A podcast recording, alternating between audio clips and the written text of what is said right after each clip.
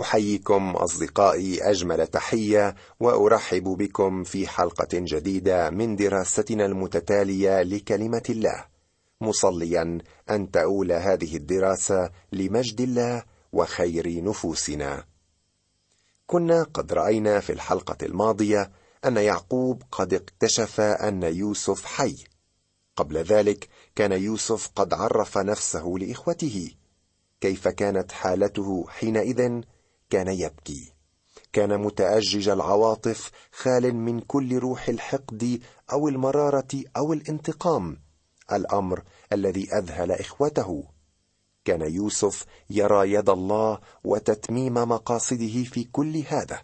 كان الله يتحرك في حياته. وعلم فرعون بالأمر وفرح جدا ليوسف حتى أنه أمر باستخدام العربات التي كانت تعتبر تقدما تكنولوجيا واضحا في تلك الأيام. قال لهم لا تجلبوا معكم أثاثكم نحن سنؤمن لكم كل شيء. وها هم إخوة يوسف يلمسون عن قرب مدى ما تمتع به من استقبال يلمسه ويشارك فيه الملك والشعب على حد سواء وذلك من أجل خاطر يوسف. والعجلات ذاتها التي اقترح الملك على يوسف أن يزودهم بها. ستلعب دورها في إقناع أبيهم بصحة القصة وبأن يوسف حي. وجاءوا إلى أرض كنعان إلى يعقوب أبيهم وأخبروه قائلين يوسف حي بعد. لم يصدق يعقوب ما كان يسمع. ثم كلموه بكل كلام يوسف الذي كلمهم به. وأبصر العجلات التي أرسلها يوسف لتحمله فعاشت روح يعقوب أبيهم. اقتنع وقال يوسف ابني حي بعد أذهب وأراه قبل أن أموت. تطورات مثيرة حدثت هنا. كانت رؤية يوسف باعثا على ذهاب يعقوب إلى مصر. لا أظن أنه كان ينوي البقاء هناك. كان يريد أن يزور ابنه ثم يعود أدراجه إلى أرض كنعان حالما ينتهي الجوع ولكنه لم يرجع إلى كنعان إلا من أجل دفنه هو حيث مات في مصر ودفن في كنعان. هذا يأتي بنا إلى الإصحاح السادس والأربعين. كما قلنا اعتقد يعقوب أن الزيارة لمصر لن تطول أكثر من بضعة سنوات كما وأنه عندما ذهب إلى هناك كان متلكئا مترددا. تذكر مستمعي أن الله طلب من إبراهيم أن يبتعد عن مصر وقد واجه مشاكل كبيرة هناك. كذلك الأمر بالنسبة لإسحاق. والسؤال الآن هل يجب على يعقوب أن ينزل إلى مصر؟ كان بحاجة إلى تشجيع من نوع آخر أكثر من مجرد دعوة يوسف إليه. كان بحاجة إلى الضوء الأخضر من الله. سأطلب من الأخت ميسون الآن أن تقرأ لنا الآيات السبع الأولى من هذا الأصحاح السادس والأربعين. فارتحل إسرائيل وكل ما كان له وأتى إلى بئر سبع وذبح ذبائح لاله أبيه إسحاق. فكلم الله إسرائيل في رؤى الليل وقال يعقوب يعقوب. فقال ها أنا ذا. فقال أنا الله. إله أبيك لا تخف من النزول إلى مصر لأني أجعلك أمة عظيمة هناك. أنا أنزل معك إلى مصر وأنا أصعدك أيضا. ويضع يوسف يده على عينيك. فقام يعقوب من بئر سبع وحمل بنو إسرائيل يعقوب أباهم وأولادهم ونساءهم في العجلات التي أرسل فرعون لحمله. وأخذوا مواشيهم ومقتناهم الذي اقتنوا في أرض كنعان وجاءوا إلى مصر يعقوب وكل نسله معه بنوه وبنو بنيه معه وبناته وبنات بنيه وكل نسله جاء بهم معه إلى مصر. يا للعجب نرى يعقوب الآن يقدم ذبائح لله. هل تذكر عندما خرج من البيت للمرة الأولى إلى أرض حاران هل كان يبحث عن الله؟ كلا. كان يعتقد أنه يستطيع الهرب منه. لم يطلب يعقوب ابدا إرشاد الله وفكره في أي أمر كان. لم يكن يعتقد أنه بحاجة إلى الله في حياته. وقد تطلب الأمر وقتا طويلا ليكتشف أن هذا لم يكن الطريق الصحيح للمضي قدما في الحياة.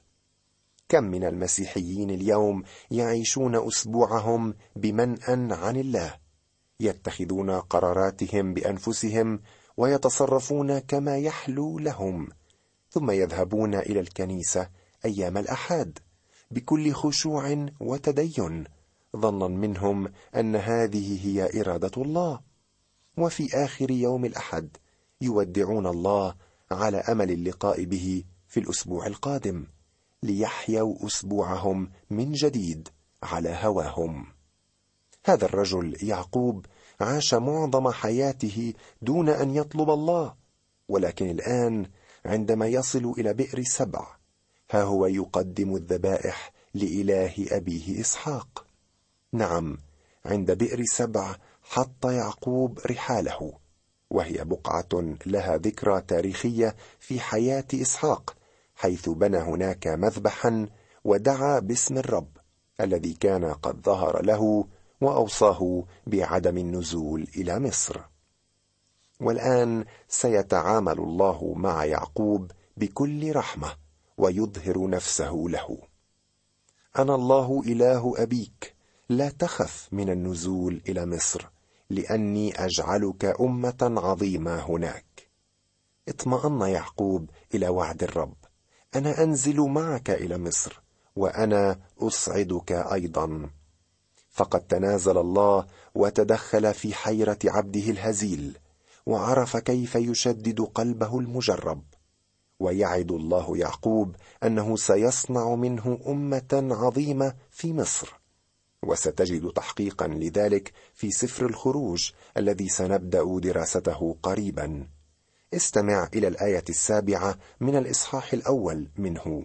وأما بنو إسرائيل فأثمروا وتوالدوا ونموا وكثروا كثيرا جدا وامتلأت الأرض منهم.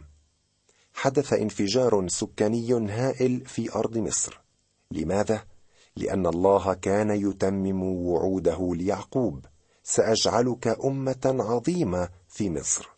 فقام يعقوب من بئر سبع وحمل بنو إسرائيل يعقوب أباهم وأولادهم ونساءهم في العجلات التي أرسل فرعون لحمله. ويركب يعقوب إحدى العربات وينطلق في طريقه إلى مصر. صديقي المستمع يمكننا تقسيم حياة يعقوب إلى ثلاث مناطق جغرافية أرض حاران أرض كنعان وأرض مصر. وهذه المناطق الجغرافية الثلاث تدل على مستويات روحية ثلاثة في حياة يعقوب. ترك يعقوب الأرض بعصاه فقط وعندما أتى إلى حاران كان رجلا جسديا يحيا لنفسه.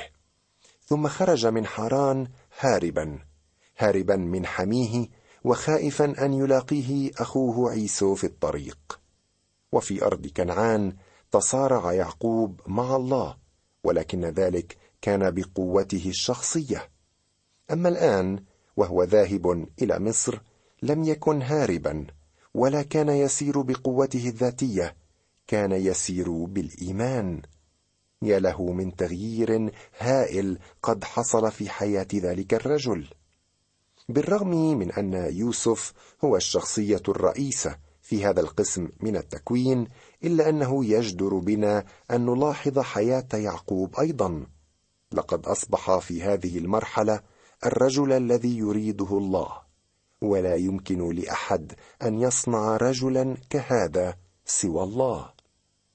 اسمح لي أن أكرر ما قلته. حياة يعقوب في حران تمثل لنا رجل الله الذي يحيا بحسب الجسد. وحياته في أرض كنعان تمثل لنا رجل الله الذي يقاوم معتمدا على قوته الذاتية. وحياة يعقوب في أرض مصر تصور لنا رجل الله الذي يسير بالإيمان. وهذا ينطبق على الكثيرين منا اليوم. لابد وأننا مررنا في حياتنا بتلك الفترة التي فيها سمعنا الكلمة والتصقنا بالرب. ثم أتى وقت حاولنا فيه كل جهودنا أن نقاوم ونحيا له ولربما استمر ذلك لسنوات طويلة إلى أن جاء الوقت الذي فيه وجدنا نموا في النعمة وفي معرفة الرب يسوع وبدأنا نسلك بالإيمان. وأخذوا مواشيهم ومقتناهم الذي اقتنوا في أرض كنعان وجاءوا إلى مصر. يعقوب وكل نسله معه بنوه وبنو بنيه معه وبناته وبنات بنيه وكل نسله جاء بهم معه إلى مصر.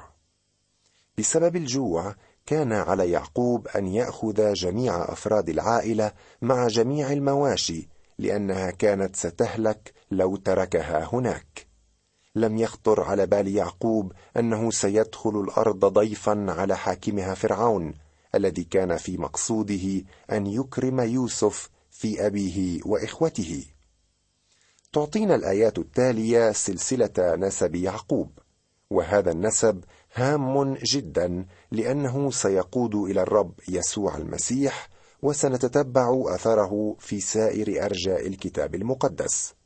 وللروح القدس غرض من كل تعداد غرض من كل نسب ذلك أن الأنساب في سفر التكوين تتأسس على باعث إلهي في تدوينها.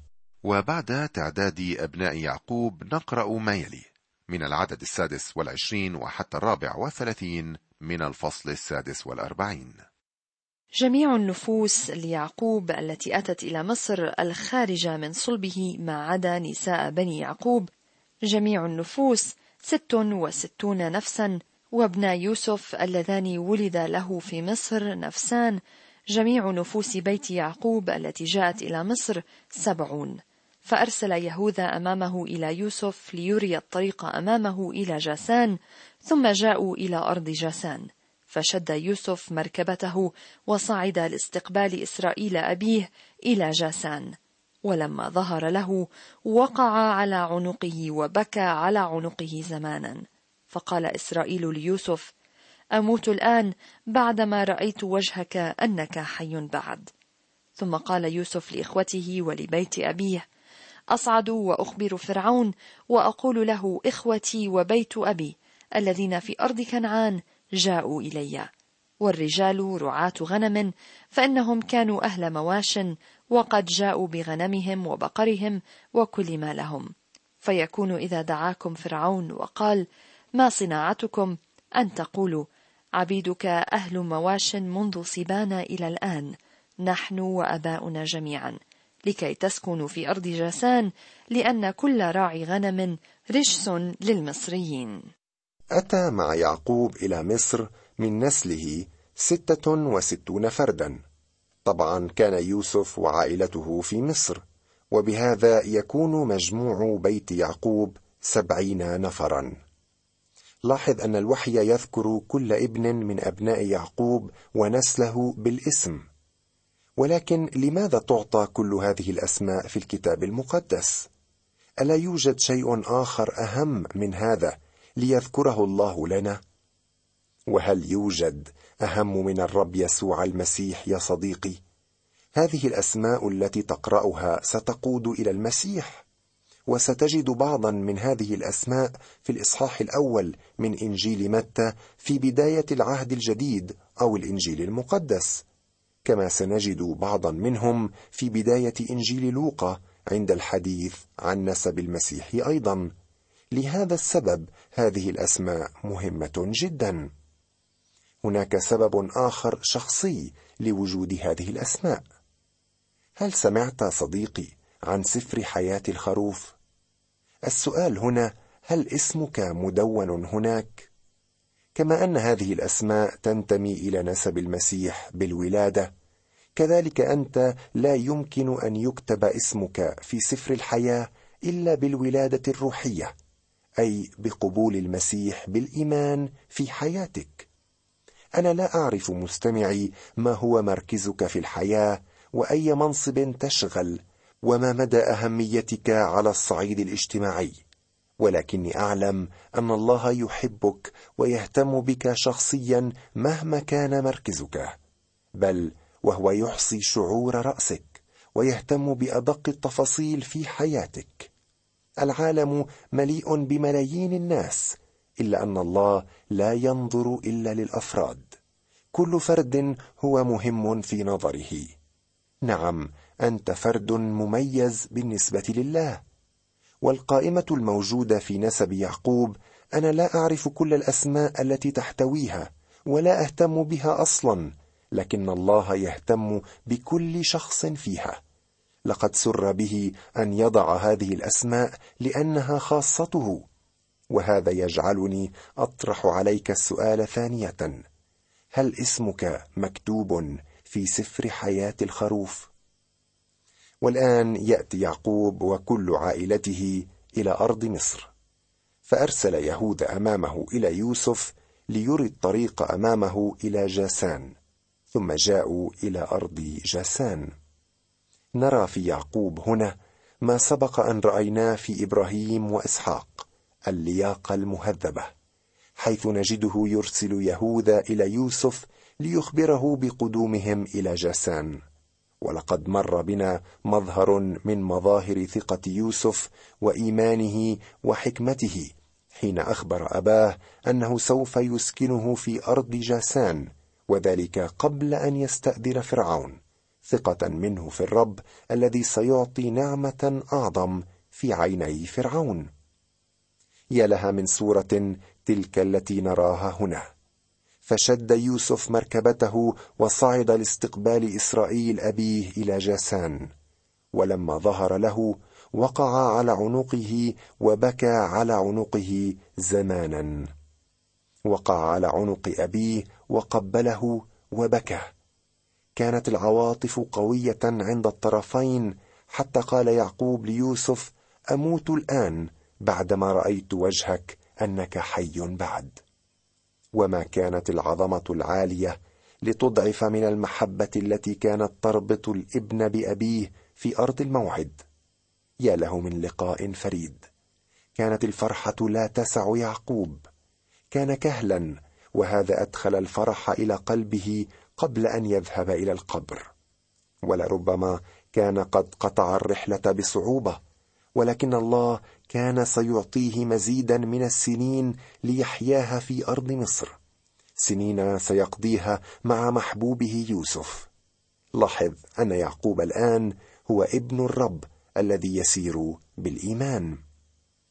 ثم قال يوسف لإخوته ولبيت أبيه أصعد وأخبر فرعون وأقول له إخوتي وبيت أبي الذين في أرض كنعان جاءوا إلي والرجال رعاة غنم فيكون إذا دعاكم فرعون وقال ما صناعتكم؟ أن تقولوا عبيدك أهل مواش منذ صبانة لكي تسكنوا في أرض جاسان لأن كل راعي غنم رجس للمصريين. كان المصريون لا يهتمون ابدا برعاية الأغنام وكانوا يعتبرون كل راع للغنم رجسا. من المثير أن كلمة الله تتكلم كثيرا عن الرعاة وهم صورة للرب يسوع الراعي العظيم الراعي الصالح الذي بذل نفسه عن الخراف والذي يهتم بقطيعه اليوم ويرعاهم. وسيظهر هذا الراعي العظيم ثانية عن قريب. بالنسبة للعالم هذا الراعي محتقر ومخذول ورجس. بل أنهم وضعوا صورة مغايرة له تختلف تماما عن راعينا الحقيقي يسوع.